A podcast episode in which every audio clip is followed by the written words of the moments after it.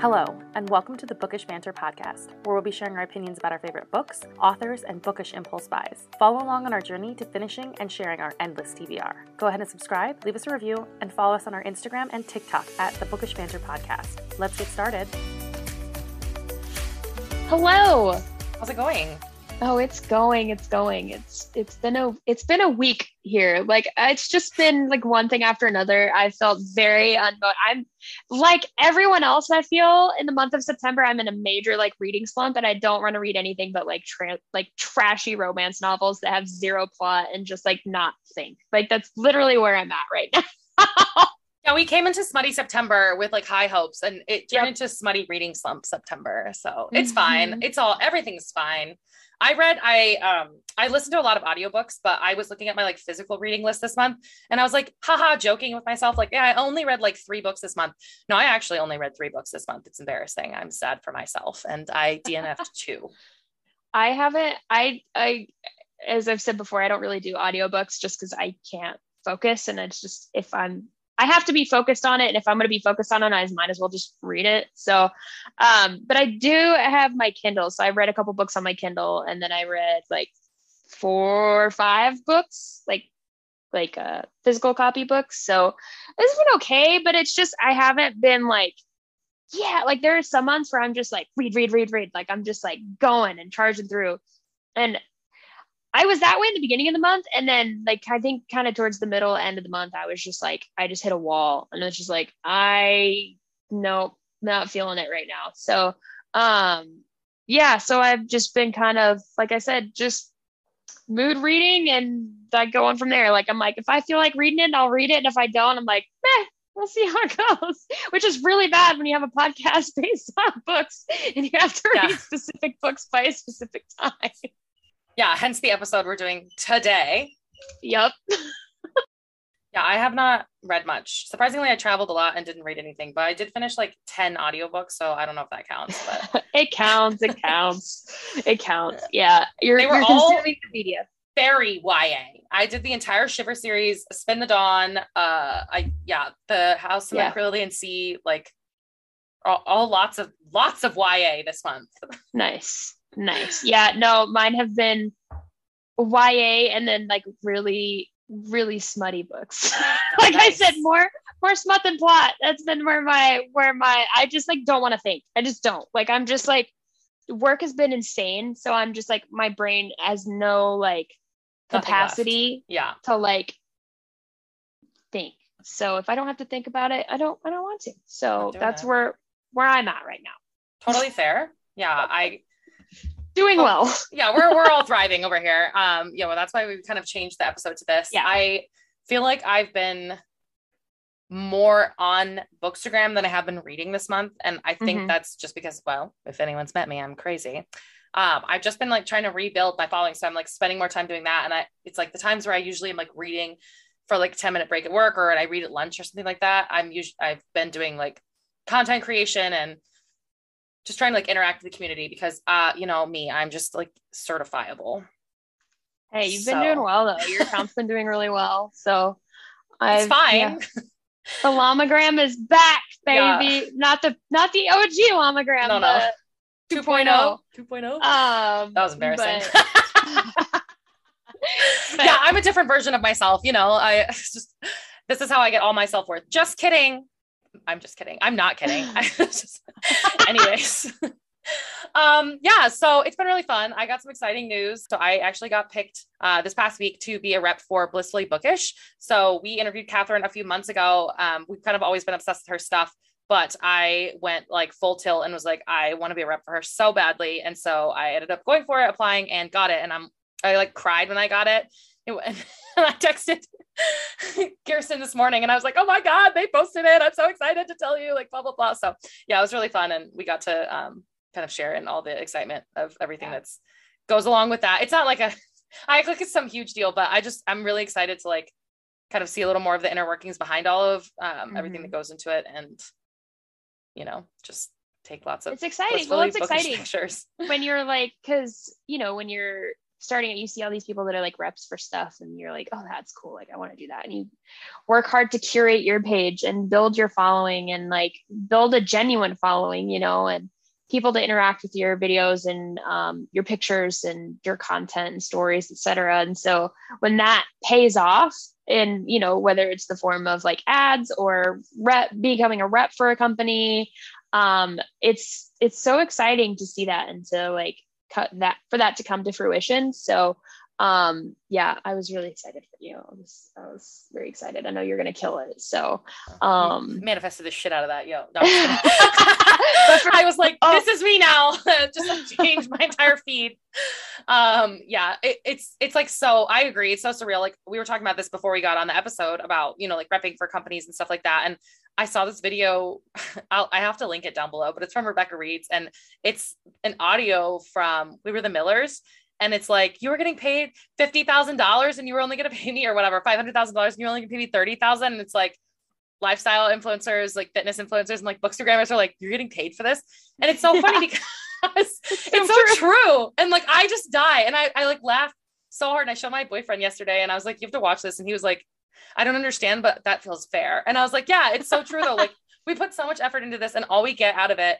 I mean, if you work really hard and you, you know, make connections and do that is like, it's not all, but a lot of what you get out of this is just going to be like free merch and or like advanced reader copies.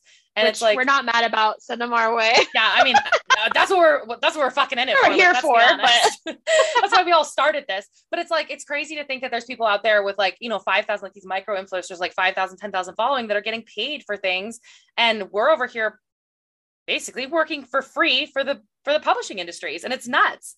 And you know that's i mean that's one of the reasons why we like doing the podcast is because we kind of get to no filter like talk about this stuff. But mm-hmm. it's like it's it blows my mind to think about all the effort that goes into BookTok and bookstagram and how oh yeah. I mean it's aside from nobody's getting paid. from well aside from actually reading the books i mean it, it's it's not I'm not I'm not saying being an influencer in any way is like easy. I mean, there's there's a lot of things that go into that which I don't understand because I just don't get it. But I know there's a lot that goes into it. I mean, you're busy curating stuff. Everything is content. You know, you know how you look, what you do, et cetera, et cetera, et cetera, depending on what industry you're representing or what have you.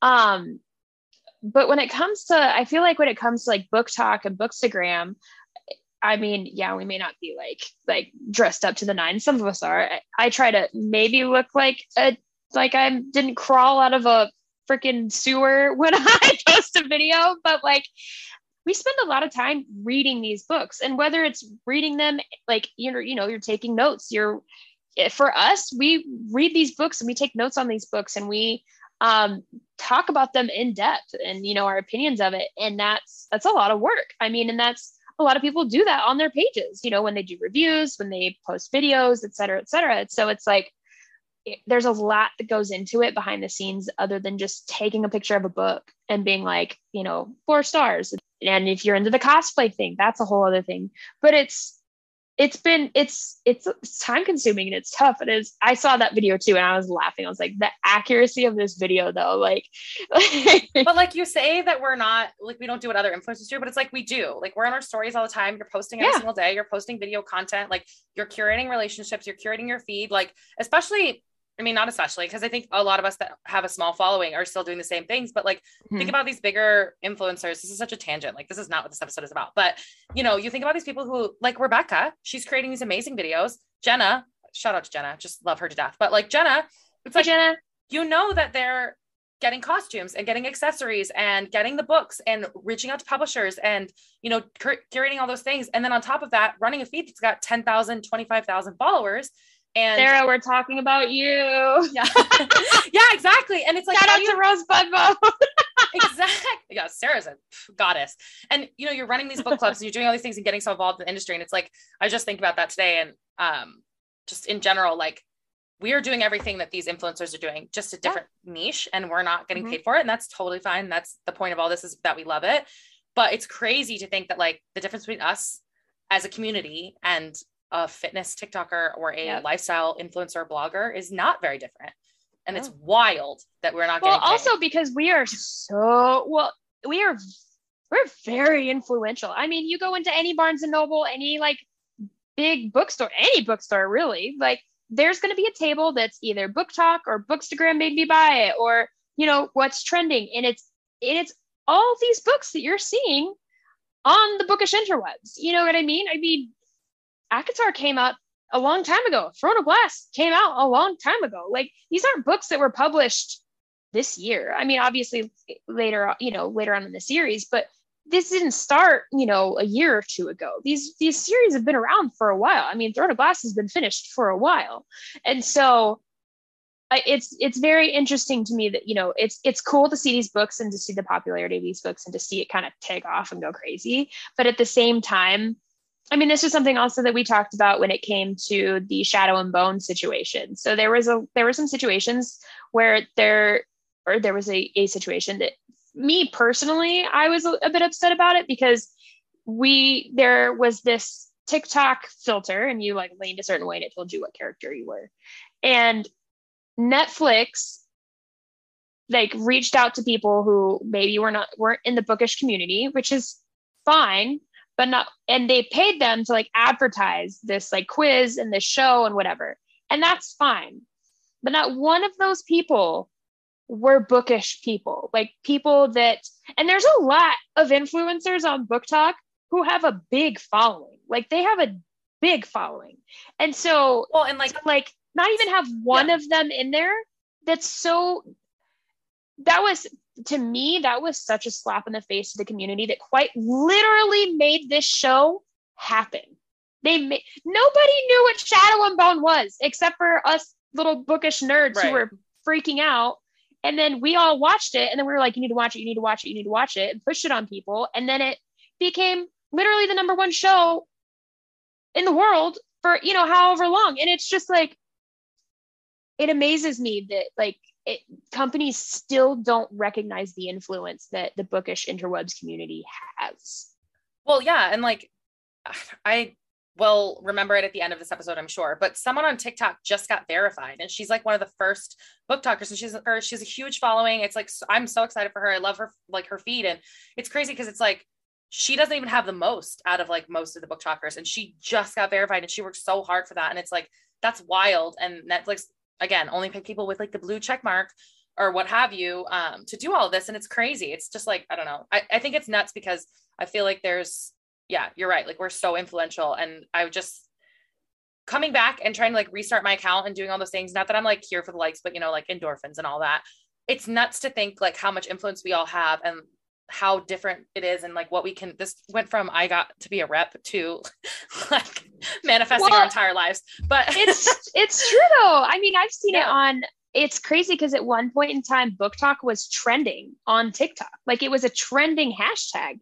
And it was like, what is going on here? And it was like everyone was like, what is this? I didn't even know this was like a facet of of TikTok. And I'm like, for obviously that's why I joined TikTok was for BookTok. So that wasn't like I was like really good, but it was like trending and it was like the coolest thing to see. You know, a lot of people, and then you know, you get people who are on there who are like, you know, want to be actors or models, etc., who are like, you know, oh, I'm Rhysand or I'm, you know, such and such and doing all these things. And which is great to see the community like outreach into that. But at the same time it's like also like be respectful of the community and maybe do your research. Like i and like going like, back to the ugly chubby people with like a little guys. It's been a wild week on the the book internets. It's been it's been a wild your girl, here, your girl hill went off on a three minute video on tiktok. So if you want to hear me rant go on over there. But i yeah. Just be nice to each other have respect for each other like ta- got to listen to me rant for like 30 minutes before we started recording. But, you know, be nice to people. If you have an opinion, that's great. But be an adult when you talk about it. And if you can't say anything nice, don't say it at all. So, anyways, snaps our, for that. I totally agree. uh, yeah, it's been it's been quite a week. Like I've I haven't dealt with a lot of. We've kind of talked about this. but like I think, no offense to BookTok and um, TikTok in general, but like I think there's a lot less negativity on Instagram, and people have said that. Um, I think it's just an older generation. It's us elder millennials that are on it, and you know, we're not there to to pick fights and talk about like controversial things and take sides and stuff. But I think it's starting to bleed over a little bit to Instagram, and it, it gets a little negative. And it's like I haven't I haven't dealt with it. up until this point. And um, yeah, if you guys want to hear all about what Kearsten and I went through this week, you can message us. But it it was just it's just silly. People just want to stir the pot for no reason. And it wasn't anything big, but it it like ruins your day when people act like that. And you're like, okay, good, good for you. You know, like that's just this is the hill we're dying on this week. So it's been a day, it's been a mm-hmm. week. We did not read our books. Have you nope. got anything fun and bookish to make your week better? Um, what did I get? Oh, um, I haven't gotten it in yet, but book of the month opened up their choices today. The Ex Hex was one of the choices, and I really, really, really, really, really, really, really, really want to read that book. And so I was really excited about that. And then I got um I got the uh what else did I get? Um the Kiss Quotient and bringing down the Duke. It is bringing down the Duke, which I'm really excited about all three of them. So I was really happy with this with my book of the month box this month. But I've aside from like book of the month boxes and then my like bookish boxes, but my book boxes, um, I've put myself on a book buying ban because I went a little crazy when Tatyana was here and bought many books. So I've been actually pretty good about the things that I have bought. So I've been pretty chill. But I am, I lied. I haven't bought any books, but I have bought bookish things because I'm revamping my Nina cosplay. So I have like OG book Nina cosplay and show Nina cosplay.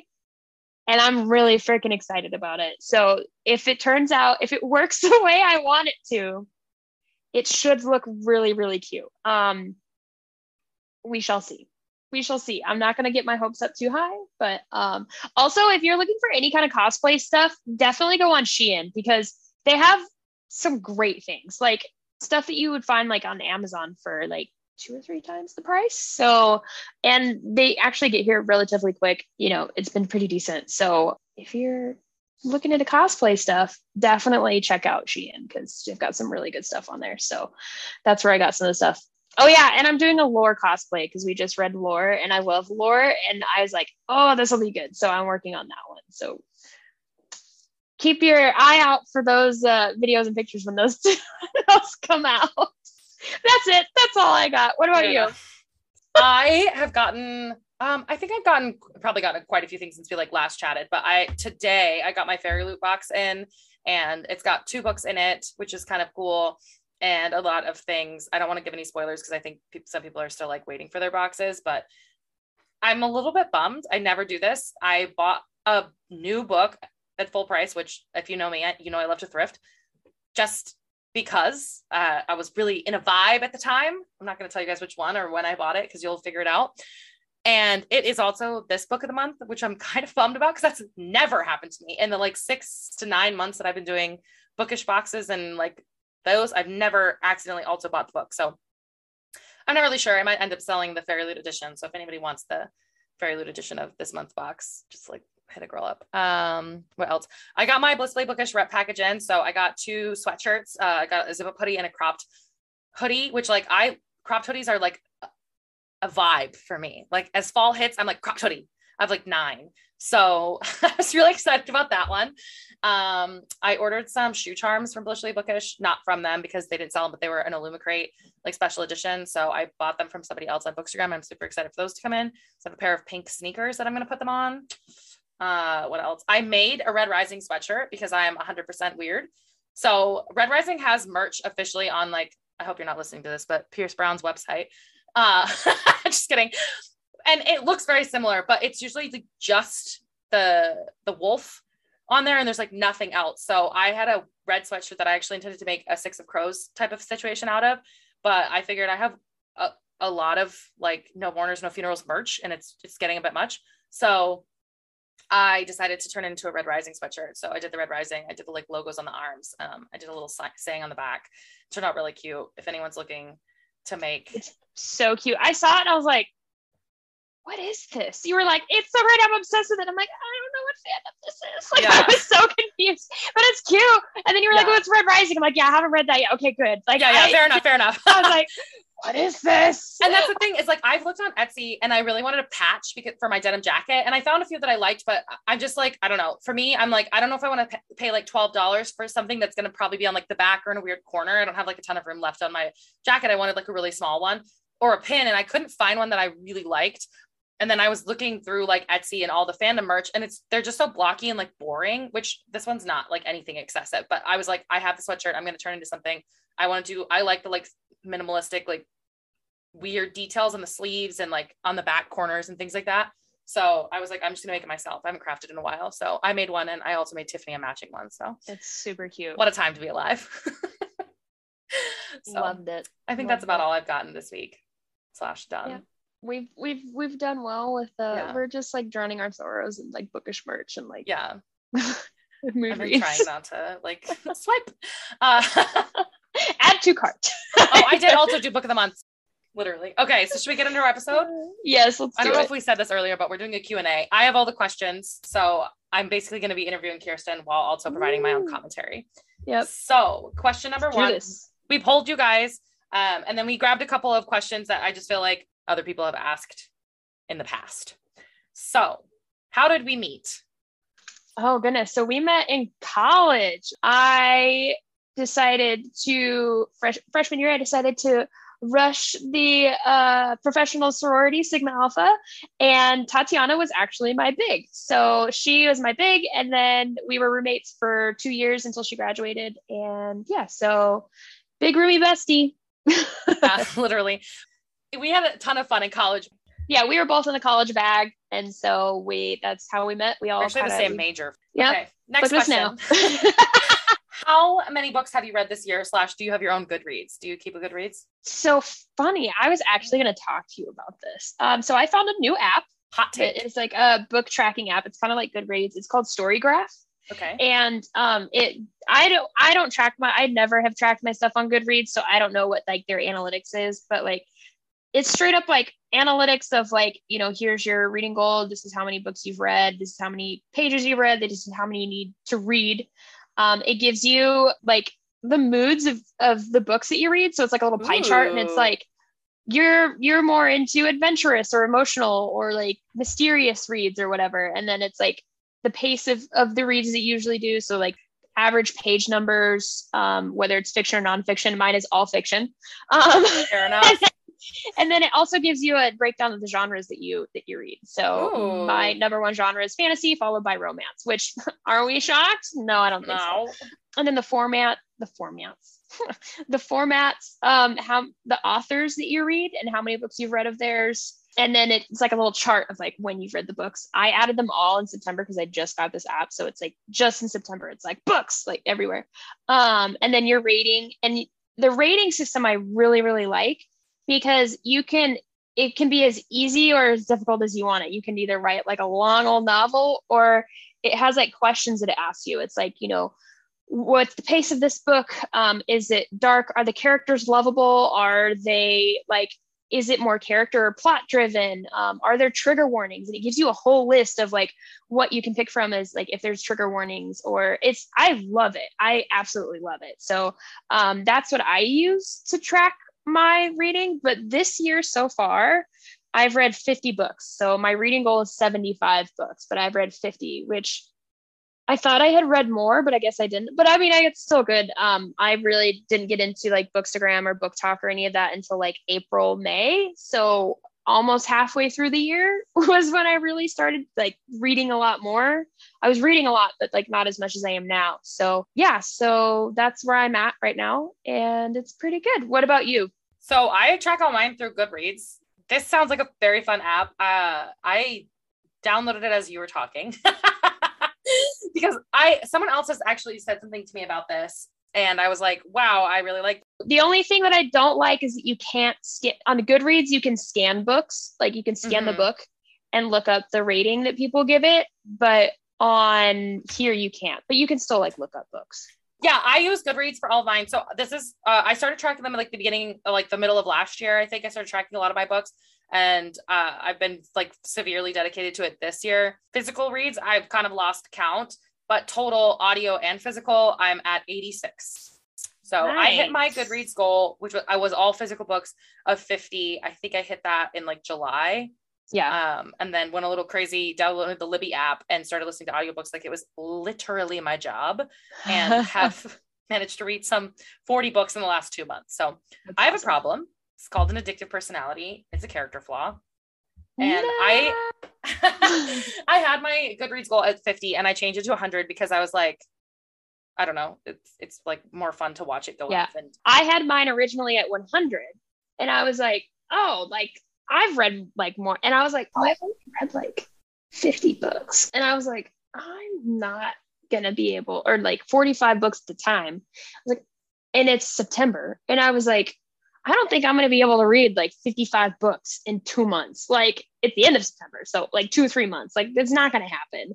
And so, um, I was like, we're going to kick this down to 75 and like hit this goal and be happy with it, which like 75 is pretty decent. I was, good for me, but, um, it's like seven books a month ish. So, I felt that was pretty accurate for how much I've been reading. Um, next year, I'll probably be a lot more adamant about I'm really bad about doing reviews. Like I have many drafts in my Instagram, in my bookstagram that um of reviews that I need to post. So I'm slowly posting them. I read Serpent and Dove many months ago and I still have not done a book review on it. So that's where I'm at.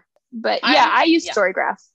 That's nice. I'm gonna. Try, I'm trying that now as we speak. I really do like Goodreads because I feel like it's it's nice to feel like you're like accomplishing something. You're like dee dee dee dee dee. How far are you? I don't use the update feature or do any of that kind of stuff, but it is fun to uh, see lots of like new books and suggestions and things like that. They also do giveaways on there, so I have entered a few of them and not won a single one, but it's the thought yeah. that counts. Yep, yep, yep. that scanning feature is the best thing. You can just like scan it and it pops up and you're good to go. But um, that would be nice on here. So Storygraph, if you're listening, put a scan feature on your on your app. But other than that, I I really, really, really, really not like sponsored. It might be there's a plus version, so it might be on the plus version, but yeah, I have the free version because yeah, we're not paying for that. Cheap. Awesome. Next question. What is your favorite thing about podcasting? Oh goodness. Um funny you should ask because today is uh international podcast day for anyone that doesn't know december 30th so i actually posted this on our page today but we were tagged kind of in this in this thing um but basically says, you know, what makes podcasting special to you is one of the questions. And for me, it was just being able to share our love of books, like uh, some of our favorite books or favorite fandoms, and be able to just like have these conversations with each other and just completely nerd out over these characters and like in such a judgment free zone and be able well most days most days a judgment free zone. This, this podcast is a judgment free zone. Safe space. Um but you know it's you know and be able to just like be a total nerd about books and um yeah and enjoy that. And then also share that love with other people and have that kind of reciprocated. So people you know liking the same books or having the same opinions. And even if they don't that's also great too. Like that's it's just it's such a great community. And also we've met some great people. Like some of the people that we've met and interviewed and talked with have just been just so great. And so um it's it's been it's been a wild ride. And it's just it, it seems to be like picking up steam. And it's like all right like let's do this. So i know when i i don't think i of all like we've met like i said we've met so many people. And i think you know when we started this in april obviously we were like yeah like you know we want to do this and this. We had these big dreams and they're slowly but surely they're starting to kind of manifest. And it's like holy cow, like this is freaking awesome. So um I yeah, I I just love it and it's it's it's a good time. What about you? I think for me, so Kearsten does all the social media and I do all the like background editing and the um, show notes and things like that. So if the show notes are shit, that's my bad. But uh, I think for me, it's like getting to re-listen to the episodes and do all the editing and seeing, you know, all the things that we do and like the effort that we put into everything kind of come into a full episode. And then hearing it through like Spotify and Apple Podcasts and things like that. So it's so cool, I think, to kind of like go from basically me and Kearsten FaceTiming for three hours once a week to being something that like a ton of people listen to it and then those people reach out to us and they're like we listened and i was like laughing so hard or i felt the same way and all that kind of stuff. And i think the rest of the pot the like bookish podcast community has been so like encouraging and helpful. And like you were saying all the people we've met have been amazing and it's like you're building these genuine relationships.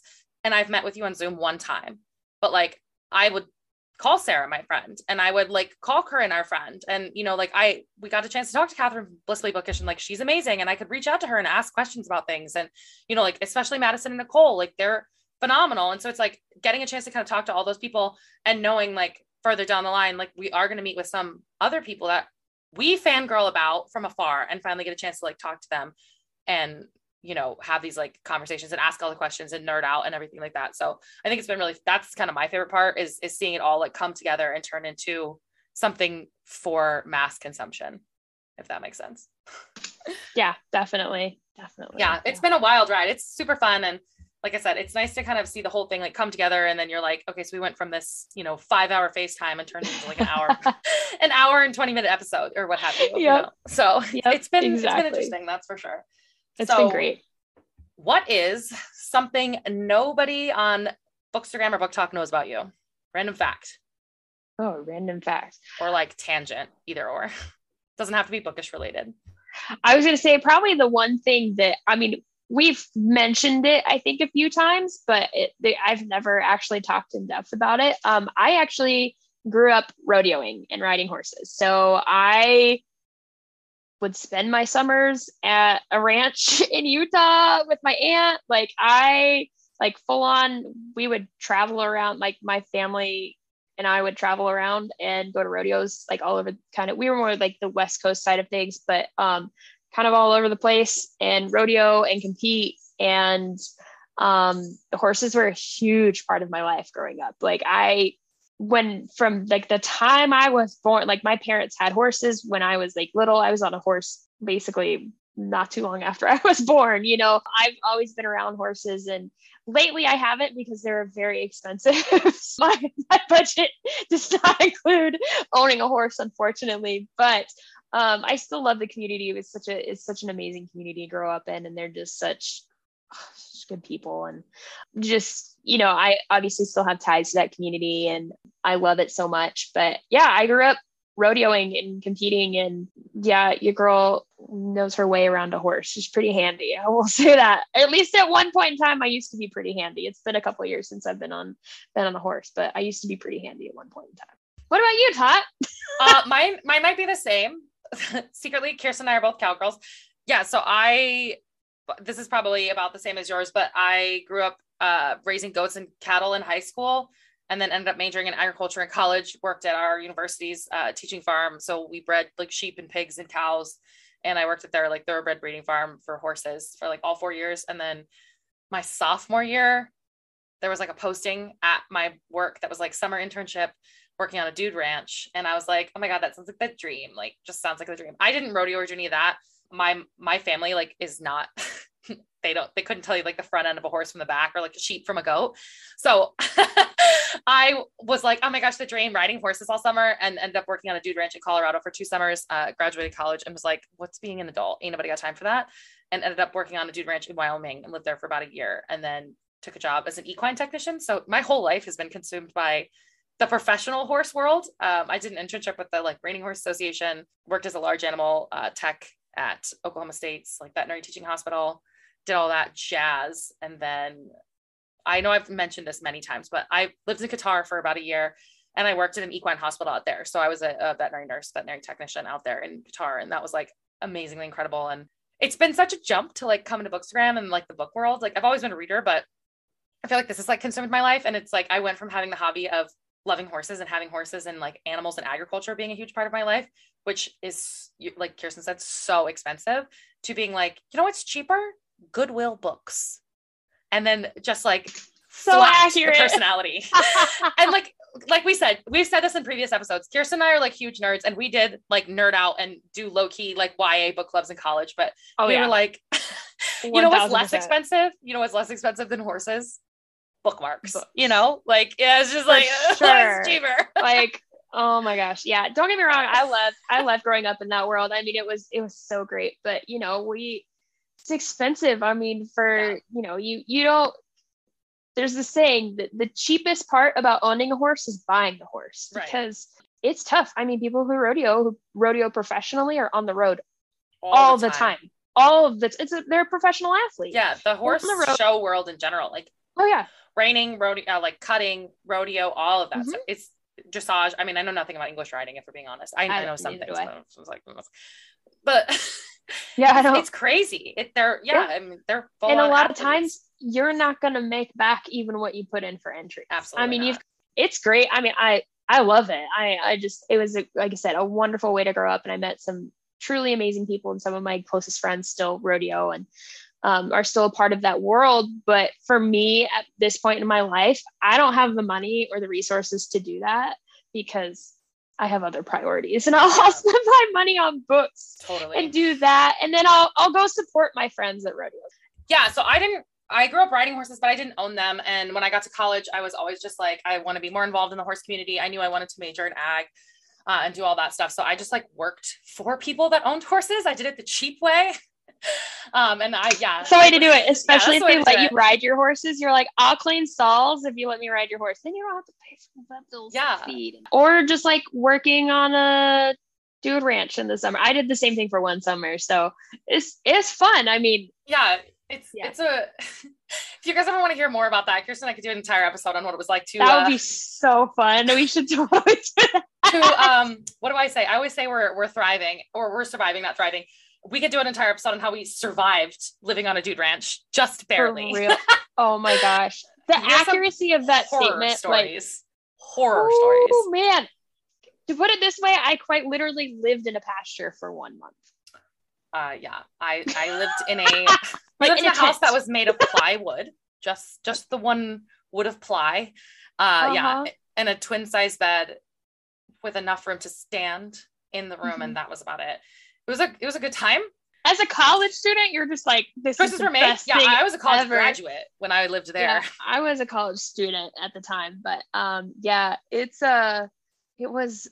Yeah, we'll we'll have to If we'll you guys we'll want do a horror it story episode of like all the weird things that Kearsten and I have done in our lives as far as jobs as go, far as like, yeah, we could do that. Kearsten and I have had quite the journey. Um, yeah, and then I worked in equine veterinary medicine slash large animal uh, for like two years, and then went out to Qatar and uh, worked in equine medicine out there, and that was that. That's an entire that I could talk for days about how insane that experience was. But yeah, Yeah. we're we're horse girls. We're secret horse girls. That's us. Yep. So next question. What is your day job My generally? day job. Um, I so my day job, I am a category analyst for a pet food company, which basically means that so if you walk into a into a store and you go down your pet food aisle, there is a whole team behind how that aisle is created, down to the specific SKUs, where these SKUs are placed, how they're placed based on the content, um, whether it's dry, wet. There's like a whole amount of analysis and data that goes into deciding where one specific SKU goes on the shelf. And um, me and my team um, are in charge of that for a specific retailer out here in Nashville. So we we do that. We build planograms. We go into their innovation center and we set up the shelving, what it looks like, and that's what it's going to look like for you know each each store has different layouts, but we go through every single layout and we work with that retailer's team and we decide what the shelf is going to look like. So it's really cool to like walk into that retailer and walk into those stores and be like, I worked my butt off for like like weeks and months. It's great. I absolutely love it. It's a lot of fun and my team is amazing. I work with such a great team. Everyone is so awesome. And yeah, that's what I do for for a day job. I, I love my job. It's great. what about you, Tot? I'm an event planner and like customer service coordinator for a commercial real estate company. So we acquire like large buildings um, for businesses. And I was doing during the pandemic, I was doing customer service video calls. So we used to do like in person events where we'd go and visit them and ask them like any issues you guys are having. We're from the corporate team, so I work at our corporate office. Uh, any like questions or concerns that you guys have for us, and we can like hope to resolve them. So we changed those to like a virtual setup during the pandemic, and then I vaguely sort of changed to an event planning position fairly recently, um, where we're doing like canned food drives and appreciation events, um, planning like balls and galas and fun stuff like that, and like massive Christmas parties and and all that kind of stuff, and also doing like yeah and um still doing like kind of the customer service stuff and working on that side of things but we're doing like i do a lot of initiatives for like client retention and and that kind of thing and technically i work in the marketing department so i'm a event planner for customers we already have. I don't want it to sound like too Got it. glamorous. I just plan events for the people that we already work for Mm-hmm. Nice. super fun stuff i love my job um kirsten and i both work from home so that is really nice and that's Yeah, kind of nice. one of the reasons why we've been able to like keep up with the podcast keep up with bookstagram Mhm. and do all that stuff because i think we have a lot more time I, there was a vague point in the summer there where i was commuting and i lived like 1.5 hours for my job and it was difficult Many audiobooks were consumed in that time frame. yeah that's why that's like why i went crazy because i was like i have three hours per day to drive so it's been nice to work from home um, and our company's been really good about that so i'm excited to continue to work from home yeah, that's that's what we do outside of the podcast and the bookstagram in real life, IRL. Next question What is your dream location physically in this world and in the literary world that you would like to visit? Oh my goodness, that's Two-part a tough question. One. Um, physically in this, I don't, I don't have like a specific location that I like. I would love to go to like Lyon in France because it's like the food capital of the world and it has great food, and would love to just like eat my way through there. But um, I just kind of want to travel all over. I've never been out of the United States, so um, I would be happy going anywhere at this point because the Pandini has ruined all my traveling plans for the last two years. So I'm I'm ready to like it's my sister and I talked about this because I was like I would I couldn't afford to travel at before like two years ago because I was you know student loans and car payments and all the things of a new graduate and you know you're you've got that like entry level position and you're just kind of like getting by barely. I also lived in California so you know that's fucking expensive beyond all belief. And so can't really do much um because I couldn't afford to do anything. But now like i'm in a better spot financially where i can actually like do things and travel and like you know have the money the, the disposable income to be able to do that. And i can't go anywhere. So i'm like well that's just you know the pandini likes to ruin my travel plans. But i guess if that's the only thing i have to complain about then i'm very lucky. But um as far as fictional worlds that's a tough one that's a really tough one Mm, I don't know because I love fantasy novels, but I don't think I would ever survive if I was dropped in those worlds. Just like a nice weekend getaway to one place, you Yeah, know, like, like you don't have to like go for a while, but Airbnb at this castle for like a weekend. yeah. Like, um, I don't know. There's no specific. I don't know. I I can come back to you if you want. let me think about it. Okay, think on it. So, if my dream location, I probably have two. I really, really want to go to Thailand. I've never been. Um, I have been. I've traveled a lot, actually. This is like Unlike brag. me, Tatyana is a world traveler. it has been only like within recent years, but um, I went to Japan in 2018, and honestly, if you guys have ever th- not thought about going to Japan, you should add it to your TBR of travel. It is so fun. It's beautiful. My sister was stationed there for three years, so she had a pretty good lay of the land, and we did a trip there for two weeks, and it was phenomenal. And then I lived in the Middle East, obviously, for about a year in Qatar, which is very similar to Dubai, like 10 years ago. So it's very, very modern. Everybody speaks English there, but it's not quite like the party scene like it is in like Abu Dhabi and Dubai and stuff like that. It's just like a lot of like, Kearsten, you would love it. Lots of buffets and like lavish food and five course meals and that kind of thing. So, and honestly, my f- two favorite places I've visited would probably be like Japan and the Middle East. And I had some time in between contracts when I was in Qatar. I did a uh, two and a half month Euro tour and did Germany, France, Amsterdam, just specifically Amsterdam. I always say that Belgium, um, Spain, and Portugal, and Italy. So I've done a, a large section of Europe, but I would really like to go to the British Isles. That's probably like my other dream destination. I'd love to go to like Scotland, Ireland, the UK as an entity um, and see all those, but because they have the best accents ever, and it just looks so pretty there. as we said on the Lower Your Volume podcast, or as I said, pretty much all of the men that I have, celebrity men that I have crushes on, like all from the UK. Yeah. So I'm I'm convinced my future husband lives in the UK and I just Absolutely. haven't been over there yet. So a meme once that was so funny that was like every time I pass uh, a set of big stones, my wife like touches them, hoping to get sent through. And I keep telling her, honey, I'm you, Jamie. I'm your Jamie. It's like hoping that James Fraser was gonna pull her through, and I was like, "That's such a vibe." If I went to Scotland, I would do that same shit too. Jamie, Um, where are you? Yeah, so I definitely want to go to Scotland, Ireland, and the UK. Like, I think that'd be so fun. I love rain. I'm such a gloomy person, so uh, those would be my two, like tropical beach and like gloomy island. I'm I'm very big into that, like a nice a nice extreme or the other. ocean vacation of some form, whether it's in rain or shine, apparently.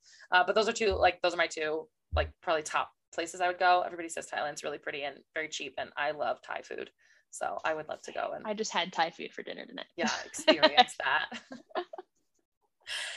Love that. Okay, what's what about your literary location? Did you figure it out? Uh no, I haven't figured it out yet. Um, I would probably say it would probably be some sort of like fantasy location because that's just I think it would be just cool to maybe experience that. A lot of them are obviously going to be kind of the same. Um, but probably some sort of fantasy situation with like witches and wizards and you know dragons and all that fun stuff like- because Are you gonna go to Middle Earth? Or are you going to like Serpent and Dove? France? it would probably be like Middle Earth. Yeah, it would be like Middle Earth because like I don't know. I just Middle Earth, like Lord post Return of the King. Po- yeah, after yeah, yeah, yeah, yeah.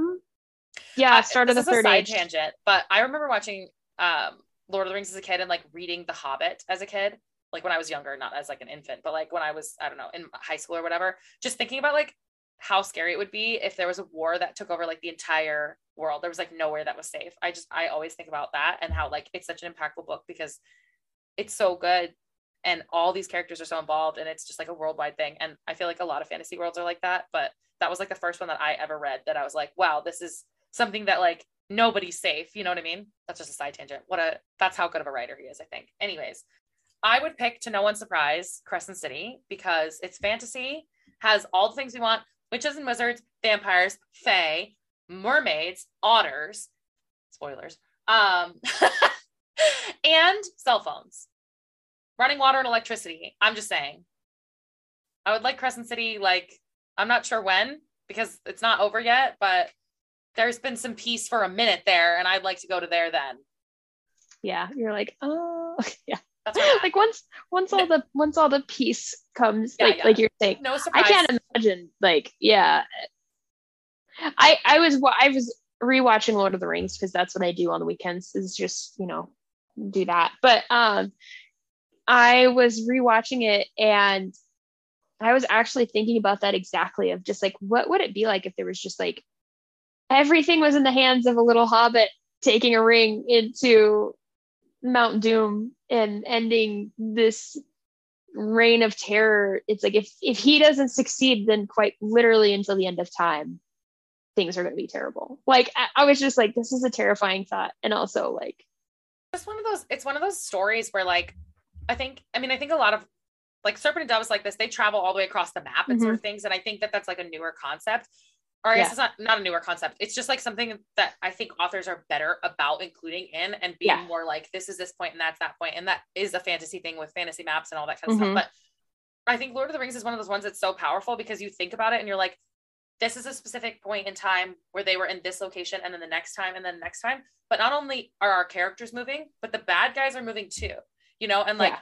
the the Nazgul like show up to the Shire and you're like, nowhere is safe. You know what I mean? Like that's so epic. And it's just like, I don't know. That's just one of the I mean, I love Lord of the Rings also, not Yeah. as much as you, but that's one of the things I like love so much about it is it's like it's such a fearful, like fantasy book where it just like makes you feel all the things. And you're like, Yeah. this is crazy that like we're gonna have to we'll ha- we're gonna have to do some episodes and do like a straight up like Lord of the Rings like reading merit. We'll have to do like the whole the whole Yeah. gamut because that We'll would the- just be we'll do a Shadow and Bone style, like Uh-huh. Movies. Yep, it's gonna be it's gonna be Yeah. epic. So just Look for that in 2022. we're gonna plan that one out. So if you guys uh, want to read along and watch along, we're gonna Yeah, we'll do a we'll do a we'll do a Hobbit read along. woo, Lord of the it's gonna be Hobbit intense. It's gonna be yeah, great. I I would love to because it's been so long since I've read them. I've forgotten, but it's Mhm. I always think about that every time I watch the movies. I'm like, isn't that just so crazy? Like the emotion that it brings forward to think about all these things, especially in the second one about like you know going into these battles and stuff. And it's like you're moving cross country trying to get away from you know the bad guy or whatever. And I, I mean, this is the same as King of Ash because it's a ripoff, but it feels that way and it's crazy. And you're like, this Yeah. doesn't happen. And I think in a lot of books, it's usually like the main characters characters are the ones like moving across the universe of what form, Yeah. but like the bad guys usually aren't chasing them; they're going to the bad guy. Oh, it's just oh Wild. It was just so well done. It was just so, and that this is going to be a Lord of the Rings side tangent. Sorry, guys, but sorry, not sorry. But you know, they're coming out with the show, and I talked about this with someone a while back. We were talking about the show. I one of the things that I love about the Lord of the Rings movies is that there's not a lot of CGI. It's a lot of like makeup, like all of the all, like all of the orcs and like the dwarves. Everyone is like in makeup. When you watch The Hobbit, and the orcs are all they're all CGI. None of them are makeup. It's all CGI. And so and I think that takes a level of just like it just it's just it it's doesn't seem as genuine. And so and I really came out so long ago too. That's the other Mhm. thing. Is like those are older movies that came out longer ago and are done. So I, I mean, I don't hate The Hobbit as much as you hate The Hobbit. oh I hate the Hobbit. We'll talk about that next. time. Um, I don't hate as much as you hate it, mostly because I love the gypsies in it. Mm, the horses. um, I don't hate it as much, but I agree. Like it just it it makes it feel cheesy. You know, it brings Mhm. it to a level of like cheese that you don't get in these movies that are like CGI wasn't around back then, and you know, like great makeup and stuff didn't exist back then. That's why these movies did so well. And it's just, it's just almost the same as Harry Potter. Like Mhm. there's not a ton of CGI in it, but I think if they redid the movies, and you can see it in the later films, that there are some parts in there that are a little like, especially the end scene with I don't think this is a spoiler, but with Nagini when he like chops her head Yeah. off, it's like if that had been done in 2001, it would have been a real snake, like or a real Uh-huh. dummy, not CGI. yeah. Um, and you see the same with the Hobbit. It's like Well, there's just like there's something there's something to makeup, like stage makeup or like like theater makeup that just it Prop. brings yeah, like prop makeup that just Yeah. brings such life such more so much more life to a character rather than some kind of like CGI aspect because it's just I don't know, it's something about it. And so it just I I prefer that. So I'm really really hoping that they'll take that into consideration when doing it. I don't honestly I don't think there's going to be that much stage makeup unfortunately because again it is, you know, current times. But um I would love to see if they did that or at least made the CGI I just like the for me the a little orcs more and- believable. yeah the orcs in in in the hobbit and the goblins and all the things are just they they just yeah i don't know the goblin the goblin king was all of them are excessive Yeah. but like the cgi on it i was just like really like this could have been such cool like prop or makeup and that's just me and my like real old- ass elephants in the original. No, I'm just kidding. no, no um yeah i don't know again there's cgi in the movie and you, there's obvious parts where they have to use cgi um but when it comes to those close-up shots of the Uruk-hai or the orcs or again the the um the goblins or the um the even the dwarves Gimli for heaven's Yeah. sake you know the, it's, Legolas. Oh God, bless up.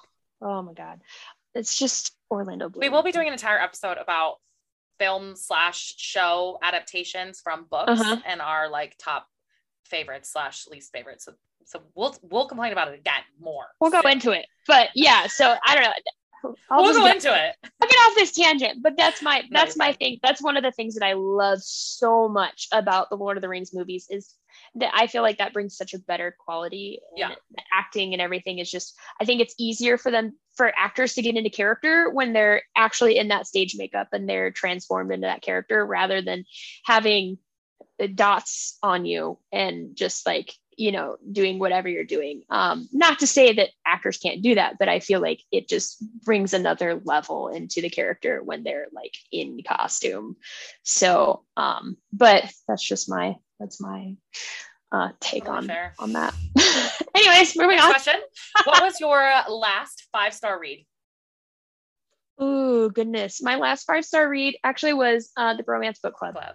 Um, I will shout from the rooftops. um, I yeah, you're like I've been bugging Tatyana and I, that's read I'm reading that this next month. I definitely am when I read more than so two books. good. It's just so the stories are so wholesome. The stories are so good. Chef's Kiss, I love them so much. The Bromance Book Club, I would say, is is my last five star read. I've seen a lot of different opinions on these books, but I just think I love the idea of men taking the initiative and reading romance novels. They literally call them manuals. Using those romance novels and learning from what literal women are writing about what they want and taking that and applying it to life and doing the work and deconstructing this toxic masculinity that they've grown up in and actually putting in the work, learning from it. And it's just the stories are just so good and so wholesome and every story's different and all the characters are just they're so amazing. I love it. But yeah, I'm so so I love them so much. I I read them so quickly. They're just so they're so wholesome and they're so good. So that was my last one. What about you? Love that. To also nobody's surprise. Mine was probably Red Rising. So uh Tiffany, shout out to Tiffany, whom I feel like I mentioned every episode. She recommended it to me and someone else, uh Chantal for Chantel, I'm sorry if I'm saying your name wrong, from my borrowed bookshelf. She's mentioned it a few times too, and the bookish camper. And I've seen all three of those girls post about it. And I was like, okay, I really need to like dive into this because I need I needed like a a, a severe left turn into a different genre. And it has brought me back. I say this as like I've been in a ridiculous reading slump. Like I read three books this month, but it has like brought me back to the land of the living with realizing that like I do love high fantasy, but sci-fi and like urban fantasy and technology is my fucking vibe, yo. Like you need to oh, read the League series. If you're I have you- it. I have it. It's on my it's on my shelf. It's waiting to be read. I've made start a that decision. shit. I know. I've made a decision that like I'll pick one book. This is a side tangent, then I'll continue about Red Rising. I'm gonna pick like one book a month that I like have to read or that like I really want to read, and then I'm literally gonna just go in order of like color on my shelves Love because that. there are so many books that I need to like power through, and I keep being like, Same. oh, I'll read them next month. Um, anyways, Red Rising. If you have not read it, it is a five book series, so there's three books and then a two book tangent afterwards, and we're waiting for the next one to like come out. I've I'm halfway through Golden Son, which is the second one, but I finished Red Rising. It is like Hunger Games meets I don't even know. Like like imagine you're going to a school and you have to like fight to survive. It's sci-fi. It's something that I never thought I would like, but it's written in the POV of a guy. It's written by a guy, which is something I I have a really hard time with. I've read a few Neil Same. Gaiman books and I've had a really hard time getting through them. So I read Nevernight, got about halfway through it and had I really struggled with it.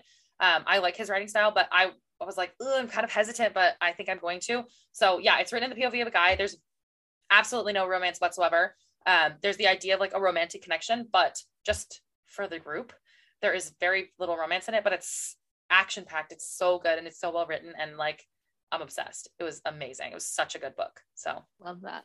yeah, Love that, that, was my last. Yeah, I definitely go in like swings of like all romance and then I'm like I get I'm like okay I'm I'm done and I'll Yeah. read like really intense high fantasy where there's like no romance and it's just like I feel like that's all quests and doing for the wizards. year. so it's just a swing back and forth for those I, two. I feel like I was reading so much fantasy. Like we were doing a lot of YA for this, but like in general, I was going out of my way to like only read YA fantasy and like new adult, like high fantasy. Like everything I was reading was ball gowns and like historical kind of vague fiction type of thing, you know? And I'm like, I really need to mix it up. And this month I did that and I felt a lot better about what I was consuming, I guess. Like I just felt like happier in what I read. I read an Elin Hilderbrand, which I haven't read in ages. Again, this is just an episode of us tangenting. But I, I read an Elin Hilderbrand and I was like, I haven't read one of her books in so long since I read The Blue Bistro like two years ago. As a it's so nice to revisit those authors. Like I need to I have a bunch of Sherrilyn Kenyon books that I that I haven't read yet that I have. And I'm like, I just want to like get back into those. Yeah, it's always nice when you're like th- those like comfort authors and you go back and you're reading them and you're like like mean, you know it's what I mean? Like It's not high quality. I mean, I think she's a great author. I think Elin Hilderbrand is a really good author, but I'll, I'll, she's like Nicholas Sparks. Like a lot of her books are the same. They're all set in Yeah. Nantucket, blah, blah, blah. Like you know what you're going to get out of them. And yeah, you're exactly right. It's like so but that helps the anxiety because you're like, I know how this is gonna go. and I just am, I can enjoy it. so good. It was so Yeah. good. Yeah. I, I, yeah. So that was my last five star read. So somebody asked us, I don't know, we don't have to share all of them, but your top three movies, shows, and books, which I feel like we've talked about these vaguely, but no pressure. Oh goodness. Mm, Top three movies. Just in general, they, they don't have to in be based on books. Okay. No. So my number one movie is The Lion King. One thousand percent. The Lion King is my favorite movie of all time. I can quite literally quote the entire. I fucking love The Lion King. Um, followed by the close second is The Princess Bride.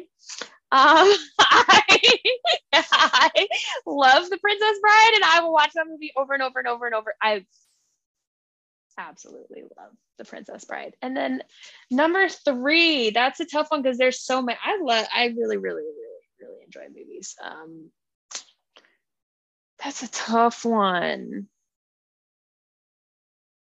I don't know. I'll go on to shows. Um, I would say Lord of the Rings probably is probably the next like one because again, that's another one where I.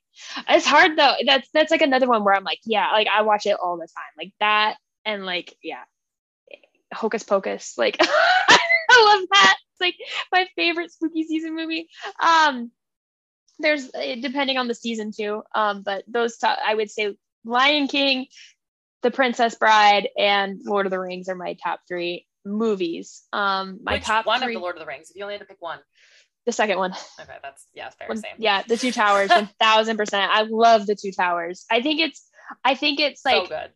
Yeah, it's so good. I mean, just the battle scenes, just all of it. I mean, just the inc- all of it. And I just the ents, like the Yeah, yeah, everything. So I good. love the Two Towers is one thousand percent my favorite. Um, fair. same yeah and then same with the books but um and then um my three favorite shows see my problem this is my problem i start a show and i never finish i'm the worst. Me caitlin and i anxiety. but if i if i talk shows i would say number one would probably be all of like vampire diaries originals. I'm going to include them all in one because i just uh, this is my like i i've rewatched that and it just like brings me so much joy.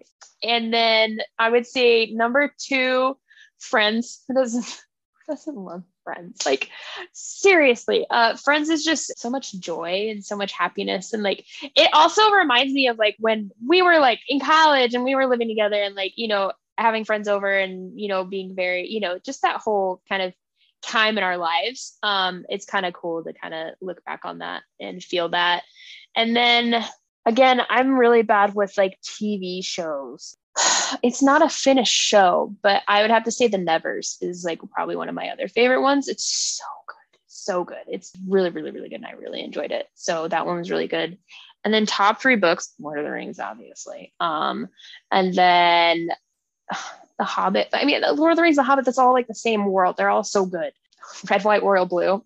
We're shocked here, and Ninth House. Like all of them, kind of within the last year. Been well, other than obviously Lord of the Rings, but um, yeah. So that's my tangent of all the things I love. Fair about you? enough. What about you? Let me see. So I had a lot of time to think about it while you were talking. My favorite movies would be Hidalgo with Viggo Mortensen. That's absolutely Viggo, we love you. Love That's you, like- baby. not, not only is that like fancy dream of ours would be like a cross country endurance race um but Viggo Mortensen and he rides on a Mustang which if anyone knows I probably never said this out loud but like I Mustangs are like a huge passion of mine I don't do anything with them I just love them and I find them fascinating and I have a Mustang brand tattooed on my ribs so I just love Mustangs I think they're like the He coolest things also ever adopted that horse after. yeah he adopted all of his he, he adopts all his horses Ugh. love. How could you not? I, I, it like, gives love me chills so much. about it It makes has- me so yeah. happy. Yeah, he has like a, a whole herd of horses. Uh, I just love him so much.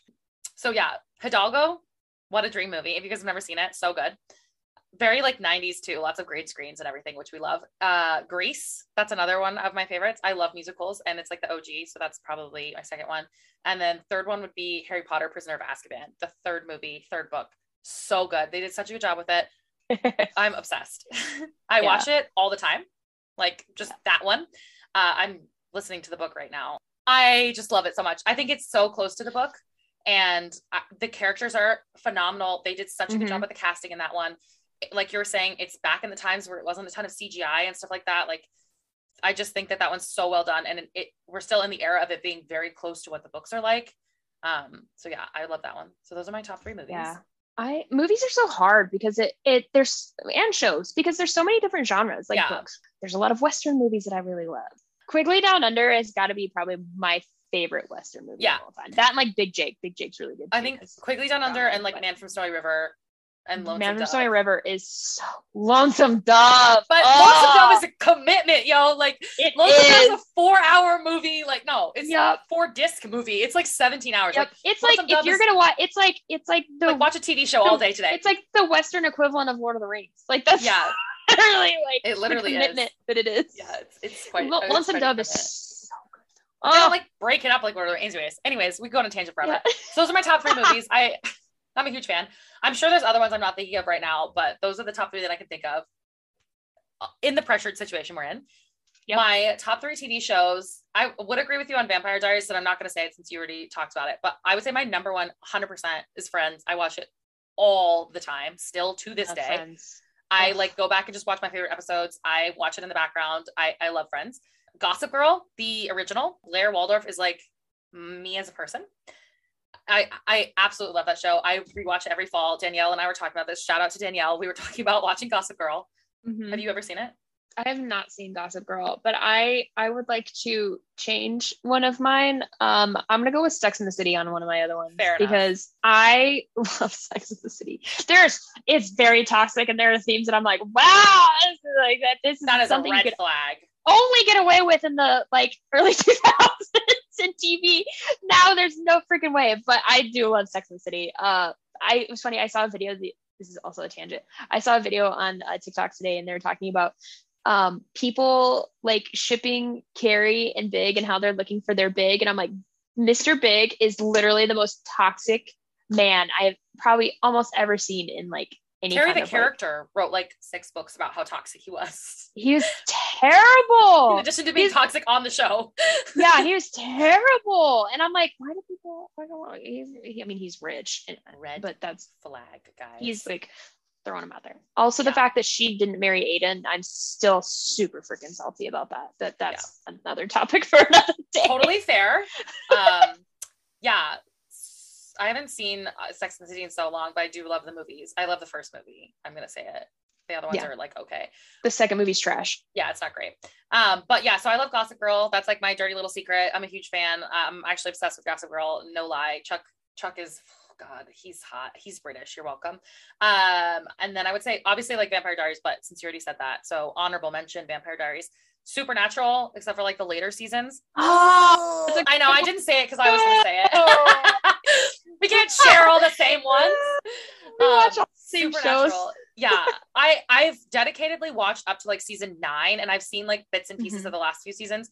What happened was, uh, when you and I were in college watching them and everything, I had like regular TV, and then they sort of came on Netflix, but it was so slow that like I forgot what happened. Like them coming on Netflix, I forgot what happened. So I did a rewatch up to like season nine, and then sort of vaguely gave up. And then I've seen like some pieces There's of it. So I guess I'm so many true- episodes. Yeah, it they have 14 15 seasons. 15 seasons. seasons. And like 25 episodes a season. And Yeah, every and they're like an hour, hour. long episodes. Like, I, so one day I will do a Supernatural like full re-watch slash go all the way through. Yeah. But definitely Supernatural, because you know what a vibe. Um, honorable mention, New Girl, because Jensen Ackles is in the third season of The Boys, and I'm so excited to see. Have you yeah, seen you The know Boys who yet? else is in The Boys? Nate Archibald. Uh huh. Just saying. Uh huh. Yeah. That's a great show. This is a great show. If you have if you haven't watched it, check out The Boys. Trigger warnings for days. Yeah, absolutely. It's on Amazon Prime for a reason. Um, yeah, but it's so good. It's yeah, it's a bit fucked up. It's very uh, so good. Suicide Squad. Yeah. Yes. Yeah. Good. Yeah. Yeah. So New Girl, uh, I am also That's like one. a large part of my personality is being Schmidt uh, and neurotic and a very active Virgo. I just love Schmidt so much. So that Oh, show's hilarious. I just cry laughing every time I Are watch you the burglars from the statistics? You mean Mike Kimono?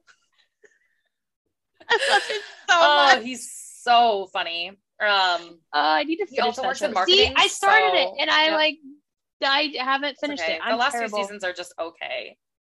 It's Yeah, very happy ending. The first three seasons are I, I've never laughed so hard. Oh, I lied.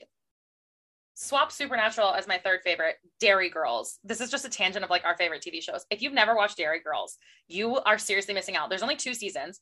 It is Lady Whistledown is the act is one of the actresses in there. I lied. Bridgerton. I was gonna say Bridgerton, but I didn't. Ah, say it first. I forgot. How did I I was gonna say it for you. You were like, I can't think of anything, and I was like, Bridgerton. Ah, my mind is like, yourself. I know, no. There's there's so many good shows. So if you have not, this is like a tangent because I feel like this show is so underrated. If you have not wa- watched Derry Girls, it's fucking hilarious, absolutely asinine. It is about um Derry. What's it called? It's Derry in Ireland. So Mhm. Londonderry, that's what they call it. So it's it's about Londonderry in the 90s during like Bloody Sunday and like the Irish um like Civil War and all that kind of stuff. But it's about like four girls that go to private Catholic school and how they just like fuck shit up royally. And one of the girls in it is Lady Whistledown, like that same actress that plays Lady that. Whistledown. And they're just like Irish as shit. They wear like uh pastel crew necks all the time Oh and just like lacy socks and it's it's asinine. That is probably one of my favorite. I watched I that like four that. times through. It is I can't believe I forgot about Bridgerton. What is wrong with me? I was thinking, I was like, do I tell her? Do I you should have like, said something because I was like, I told my ma- again, I'm terrible with shows. Like I It's hard when it's like I when you're on the watch a lot of too. movies. Yeah. Yeah, yeah. No, Bridgerton is definitely they did so well with that show. I'm so excited for the next season to come out. And then The Witcher. The Witcher is also really good. Like yeah, that's a good one. So you can say that those are your favorite unfinished shows. We'll get that's like, we'll true because another they're not finished because they're not even close to finished. Right. Also, so excited. The Witcher got renewed for season three. I can't believe that. so great. excited. and then Henry Cavill is gonna be starting the Highlander. For any of you who hasn't watched who haven't watched the Highlander, you should go watch it. I'm so excited to see equally as excited. Um, because Henry Cavill in a freaking kilt. I I'm gonna be deceased. marry me. this man is perfection. Yeah. I And want one. Okay. Uh, what is it? A books. Oh, my top three favorite books. I think we've we've kind of briefly mentioned these previously, but The Blue Bistro is one of my favorite by Elin Hilderbrand. Um, I would say Crescent City is probably my second favorite, and then it's kind of a tie between The Raven Boys and Clockwork Prince, which is like the last one in the series. Those are probably Addie LaRue? No, Addie LaRue is definitely like up there for sure, but I would say like I don't know. I've loved Shadowhunters for so much Mhm. longer, and for me, it's like I just the Raven Boys is such a good one. Actually, I would say like Yeah. Blue Lily Lily Blue, but if you haven't read the Raven Cycle, that one's probably my favorite of all of them. It's just Mm-hmm. like such a epitome of like wholesome young young adult like romance slash fantasy, Yeah. like a found family trope, magic mystery. No idea what the actual fuck is going on, and her writing style is just so good. I just read this is also a side tangent. I just finished the whole Shiver series on audiobook, and Maggie Stiefvater does like a thing at the end, the acknowledgments of Shiver, and it's it she does a good job. I think a lot of people do this, but the male POV was a male voice, and then the female POV was a female voice, and like I think they did such a good job reading it. But at the very end, she like did an acknowledgement and talked about how the main character was like an inspiration from her, and that she's like really into. I think I already told you this, but how she's like really into art and music and all that kind of stuff. And she drew her own tarot cards. She's doing stuff with Owlcrate for their um, Scorpio Races box and stuff like that. And she was like, I wrote this book because I wanted to make people cry. And I don't cry. But at that point, I got like a little emotional. I was like, man, if I'd have read this book when I was like 14 or 15, I would have cried. Like I really would have. It's so good. And I just love her writing style. So um, if I was. If I was 20, I'd probably pick Shiver, but I'm not. So the Raven. good stuff. Love Good- that. Good, good stuff. Love that. Mine's a wide range. Um, okay. Any unpopular bookish opinions? Unpopular bookish opinions. No pressure. Um, I don't really know if I have any. I don't really know if I have any. Um, you don't like the Cruel Prince. I do not like the Cruel Prince, but I say it a lot, so I don't know if that's exhausting. I don't like the Cruel Prince. I've read the entire series. Don't worry. I still like Holly Black. I think she's a great author. I love that her and Cassandra Clare are friends. I think the writing style is great. I just can't get behind. This is my own personal preference. I can't get behind a main character that's like all I want in life is power, which I guess is like Mhm. most of or like our most of our like MCs. I just I can't get behind it. Um, yeah. I think it's a well written series. It just there was just a couple of things in there that had me going. I'm sorry. Is this the Mortal Instrument? Um, that's Yeah. probably my hottest take. I would say. Kingdom of Ashes, Lord of the Rings ripoff. yep. Oh my Yeah. gosh. yep. One thousand percent. I was gonna say it, but you went there, so I'm gonna say it. It is one thousand percent Lord of the Rings Two Towers ripoff. One thousand percent. And um, there are I, like direct quotes from there, guys. Like we're not just saying this because we love Lord of the Rings. Like there are direct quotes from yeah, there are direct quotes from Kingdom of Ash that go into Lord of the Rings, so that's a bit Uh-huh. disappointing. I, I I love Crescent City, and let's just all pretend she didn't write that. Um, Uh-huh. yeah, I quite literally asked Tatyana. I, I, I flew into a rage, like a yeah, rage. We did some digging, guys. We did some digging. Yeah, I, I was, I. She had to talk me off the ledge. I was, I was hot. Like I was not okay. Um, yeah, I would say that, and then also that I'm Team Chaol and not Team Dorian. I think Dorian is the most boring character in the Throne of. Glass series. I do not like Dorian. He, I, I don't mind him. Like I, I, don't, I don't hate him, but I think he's just kind of doesn't actually do anything until like the last book. And so, um, I just prefer Chaol and his arc and his story to Dorian personally. I, I that's also something that if you watch any of my videos on Yeah, my Instagram, I have a we few of them. We know. I have a few of them, but um, yeah. Uh, also, yeah, I, yeah, probably won't be reading Kingdom of Ash ever again because of that. I, again, as Tatyana, I flew into a fucking rage. Yeah, So- it, it's it's just disappointing to like see that kind of stuff go down, and you're like, Uh-huh. okay, especially when people are I don't know, like copying other people's work. Yep. My other hot take is I do like Colleen Hoover's writing, but she's very toxic, and I don't feel like we talk enough about how toxic her writing style is. I think people Yeah. like glorify abuse, and I don't love that. So that's my hot take Mhm. on that slash romance in general. yeah. Um, I think we glorify a lot of like co-host books, and I made the mistake of doing that, and it was a bad move. It was a bad move. So yeah, I think that's all I got for hot takes and the slash unpopular opinions. I mean, I liked Yeah. Avatar. I didn't think it was that great. I definitely think Crescent City is a much better written book. Um, A Court of Silver Flames was like okay-ish. Yeah, I did not like Shadow and Bone at all. I mean, that's not Yeah. a hot take. I, many people, I don't think a lot of people liked it, but I, fair. I see it sometimes on people's like, like people will make videos and they're like, "This is the best." Five out of five. I mean, Who are those yeah, people? people, like five out of five, or it, or it got me out of a reading slump, and that's great if it did. But like, and I, I love Leigh Bardugo. Literally, Ninth House is like fifty percent of my personality. I love Ninth House, and I love Leigh Bardugo. But like, I think she didn't really hit her stride in her writing until we've talked about this. She didn't really hit her stride in her writing until she got to Six of Crows. Um, I think Alina is quite literally. I again we'll die on this hill. Alina is the worst main character I've ever read, ever. I Totally fair. cannot. I cannot stand Alina. Um, I, mm, Alina is quite literally my least favorite um, main character ever. Um, again, um, will I continue to watch Shadow and Bone? Of course I Absolutely. will. Absolutely. Absolutely. But um, I mean, Benny Ben and the Crow and the Dregs, like, what else could you need in life other than more Milo? I figured out another one. Go for it. I'm Team Jacob. Oh my. God. I was Team Jacob until the last No, book okay, when we're, he team, was we're all Team Jacob until Breaking Dawn. straight up pedo. Whatever. Edward is a pedo. like- Are you kidding me? She's 17. Is 130. And I was like Team No One after that. Yeah, that's Like, fair. I've, I'm- I've never been like Team Edward. He's crazy. What a creep. I I am living for all of these.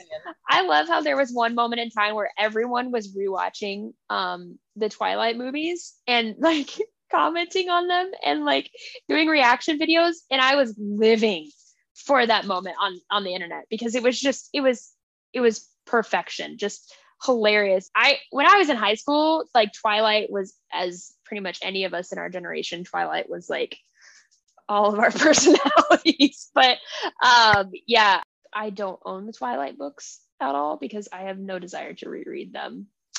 Hot take on that but um yeah there's i don't know. It's not for me but um i'll watch vampire diaries and the originals over and over and over again. I don't think I have any other unpopular opinions. Yeah i don't think i do either. I'm proud i'm sure i will for sheep. uh, Just kidding. i'm sure i'll come up with some later but those are at the moment those are my unpopular opinions Fair. Okay. Next question. We got two more. Mm-hmm. Next question. When did you kind of get into reading and what was the series that propelled your love of books? You know what's so funny? We literally, I when we went we went book shopping, and I again, if you've listened to any of our episodes or seen anything, I love dragons. Like as far as mythical creatures go, dragons are oh, I just love them so much. And um obviously I read Eragon and all of that. So I read those and that kind of continued to fuel my love. But I would say my first book as far as that got me into like the um fantasy and like dragons was Dragon Rider. It's by uh, Cornelia Funke, who also wrote Inkheart. I also love those books. Those books were so good. I absolutely love them.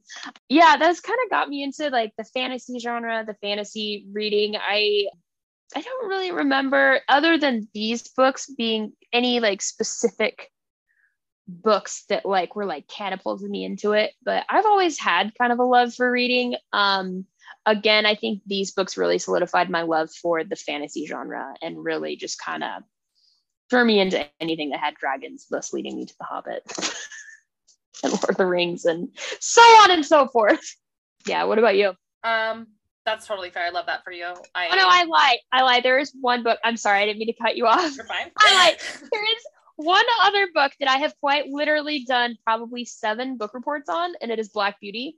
I absolutely love Black Beauty. Um, Black Beauty was when I was a kid. I that book was everything. Um, so Black Beauty, Dragon Rider, Eragon, into The Hobbit, Lord of the Rings, and into my obsession with fantasy now. So there you go.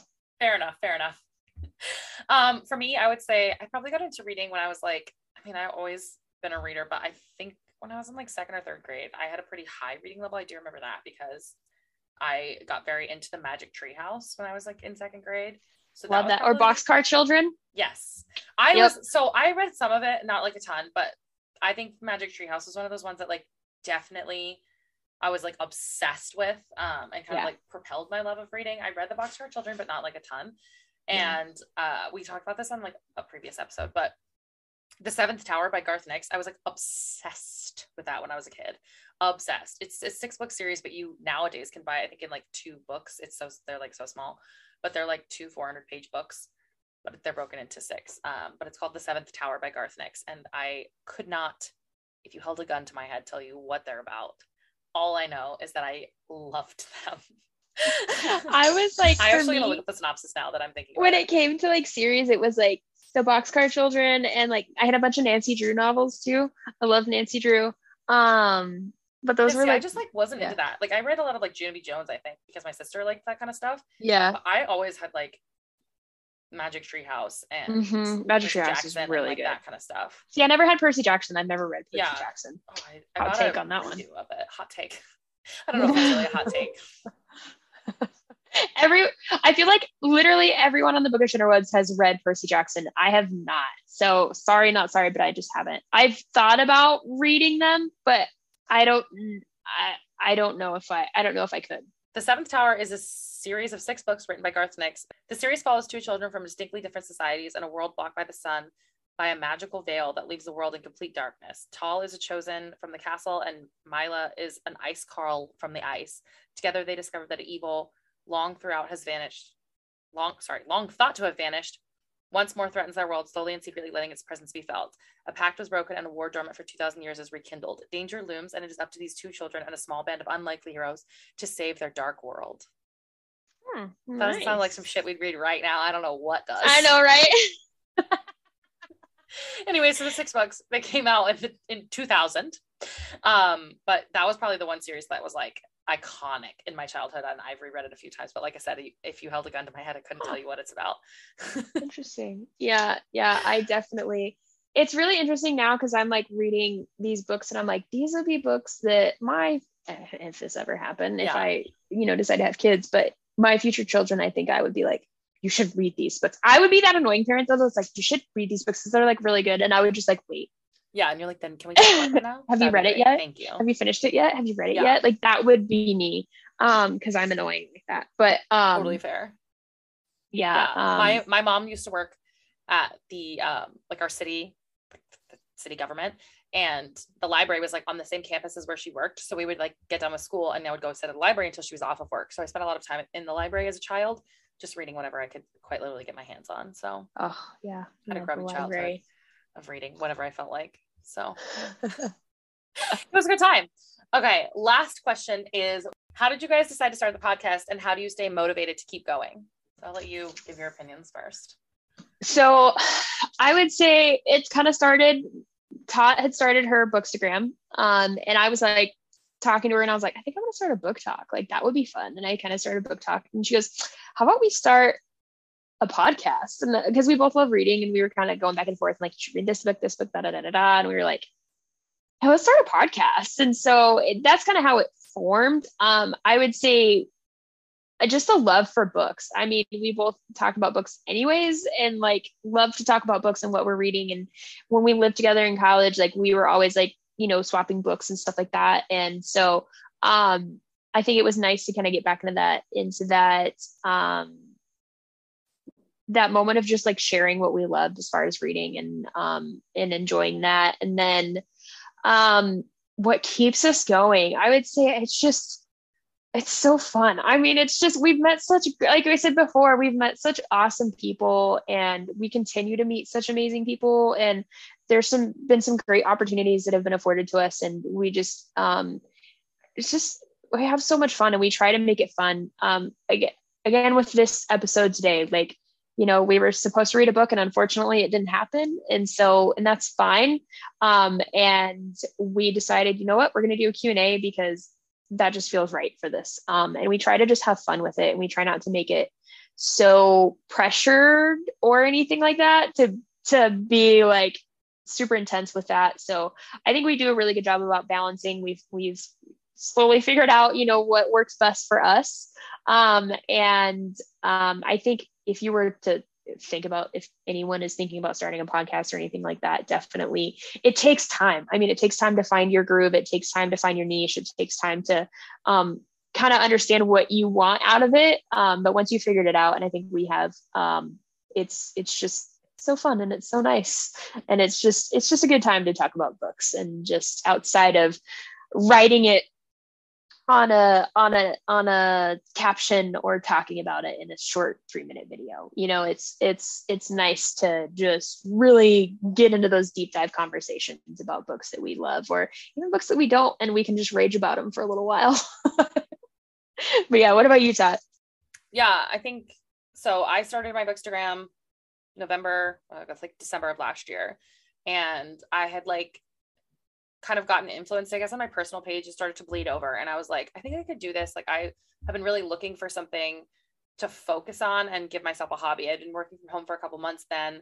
Um, I just come home from like living abroad and my life was so different with the pandemic and all that kind of stuff. But just like the social aspect of it, I think I was missing that a lot. And so I was like, let me start this bookstagram and see what it's like. And everybody in the community was so friendly and amazing. And I stumbled upon the Bibliovert podcast, shout out to them and ACOFAE podcast. And they were so fun. And I loved getting to listen to them talk about all these like amazing books and things that I was finally reading. And I felt like I was really integrating in the community, being like, oh, wait, I've read that book. Like, and I feel the exact same way. And, you know, I talked to them and reached out to them and been like, I feel the same way. Like, I love your guys' podcast and all of that kind of stuff. And it just felt so much more attainable. I feel like podcasts were always one of those things where famous people did it or like weird entrepreneurs did. and I I listened to podcasts before, but I got so into like the bookish ones. I was like, this would be really fun if we did this ourselves because first of all, I love to talk. Second of all, I'm neurotic. So I just was like, you're also very extroverted. So the yeah, social aspect of it is exactly. Like yeah, that's me. yeah, and I'm super like exactly, and I'm super extroverted. But for me, it was like I really wanted someone that I knew outside of like Bookstagram that knew me before. But I kept hearing about all these people who like had these relationships where they were like, we met on Bookstagram and we like, you know, started this podcast or now we're best friends or whatever it is. And so I was like, it it was I wanted that so badly. And I was like, I haven't been here long enough. I'm too annoying. That's just never gonna happen. But I so I was like, I have to find somebody that I already know that reads books. And then you would reach out to me and I was like, hey, this is like I don't want to, no pressure, but is this awkward? Let's do this now. So, and you know, and Kearsten was so down for it, which was amazing. And so I think I had had it brewing for a while and was really looking for someone that I was like, you know how weird I am, and I know how like weird you are, and we're not afraid to like cover weird things or talk about stuff or you know like sit down and commit and it's not like well what's your schedule because i don't really know you and all that kind of stuff i'm just going to call you and be like hey so I think that that was a little bit easier that like we've been friends for so long and we really know each other And um, I think that, and like you and I have very differing opinions about the same things, and we're like very willing to read the same book, but disagree about a lot. and so I, th- I think that like brings a, a funner. That's not a word, but yeah. Again, it's a safe space here. We we yeah, can rage about it or love about it. Banter. Yeah. very like, yeah accurate name. We're different people. Uh, yep. and we have different opinions. So yeah, that kind of came together like as beautifully as it could have. And I think for us, like staying motivated, it is a very strenuous process i think to get started. We did a ton of research before we started. It's it's not hard. It's not. It's just a lot of research. And everything we do we do mostly for free. It's not like it's a huge cost to start it up. Um, you could do everything for free if you wanted to you could not spend a single dollar and do all this and so that's kind of where we were looking at it is like how do we do this how easy is it how attainable is it and how like how can we do this long term like you know how sustainable is all of this for us and so i think it was just like we're still in the pandemic. We live very far away. Where unfortunately we don't have a lot of friends in the areas that we live in. And so this is like a really fun chance for us to basically just get to like FaceTime for, you know, four hours a week and do exactly what we would have done either way. so I think that's easy to stay motivated when you're already talking to people about this. And like we would have done this anyway. We're just now making all of you listen to us.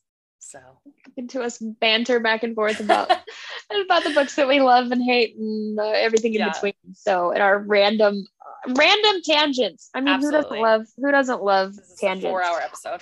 I'm a very like squirrel. Like I have the attention span of a goldfish. So um there's that too. But um yeah i agree. It's it's it's been such a fun process. And um i feel like we also like we've known each other for 10 years now. And so um I feel like I've also learned a lot about you though through this whole process. Even, you know, your like preferences and reading and just like I've, you know, I've known you for 10 years, but you know, you're still learning things about people and having these conversations. And I think a lot of these conversations are necessary and good conversations. And yeah, I think yeah, it's just fun to talk books and meet people, like-minded people, and just shoot the shit sometimes. yeah, it's it's so cool to like meet the people who have the same opinions about you. One, and then two, to have them about you know books and everything else outside of life and all the like fun people we've gotten to interview and stuff like that. Literally us when we were like talking yeah. with Lower Your Volume. they're like, oh my god, are we the same people? Seriously, they're like the East Coast first. They're the New York to our LA. Like, yeah, they're very. That like, was four hours of the Spider-Man meme. like literally. but yeah, it's been it's so. been super fun. And you know, if you guys ever have questions about starting a podcast, you can always reach out to us. But mm-hmm. it, has been a labor of love, and I mean, I'm having a great time. Same. That is all the questions I have. Do you have anything you want to add? Final thoughts? Uh, I would say our so we had our voting for the October choice of the month for our book club for the Bookish Banter book club, and it is Night Circus is the um, the book that everyone chose. So that is our October pick for the book club. So very excited to read that one. I was really excited. Really um, excited that was on the list. So um, for I don't know if it still is, but if you guys have Kindle, it's like 199 on Kindle. So or at least it was when uh, I got it a couple days ago. So if you're looking for an easy way to do that, or go through your library, there's that too. If I you don't own it, mine at Goodwill for three dollars. I was shocked. There you go. It's Perfect. an older book, so it was easy yeah. to find. Should be able to if you want to join us. Um, there's a lot of options to to um, to read it. Let's see. So that is the pick for October. Again, go. We we an episode literally dropped um, last Thursday on the 30th. Um, our uh, part one of our crossover with Lower Your Volume, part two comes out this next Thursday. So if you want to listen to that, um, head on over there and give them a shout, say hello. I think that's it for announcements as far as I remember. I don't think anything else. Again, our schedule is going to be a little light moving into the holiday season, so keep that in mind. Yeah, I think that's like all of our like big announcements. We don't have anything else coming up like that that's super exciting. But if you guys aren't following us, follow us on Instagram and TikTok at the Bookish Banter Podcast. If you guys are not, uh, subscribe, leave us a five star review, especially on Apple. It is much easier to do it on here than it is on Spotify. But if you guys aren't subscribed, leave us a review, a nice review, a five star review. Um, And you can follow me and Kearsten on uh, Instagram. Our Instagrams are linked on there, and they're the exact same thing on Tickety Talk. So if you want to follow us on either platform, I'm excited for next month. It'll be super Me fun. too. Well, I guess this month technically, but Yeah. the end of the month. The end of the month. so very excited. Well, I hope you guys enjoyed our little Q and A and got to learn a little bit more about us. All the burning questions that you guys didn't ask for, we answered. So have a great week. All right. Bye, guys. We'll talk to you later. Have fun. what a time to be alive. Bye. Okay, bye.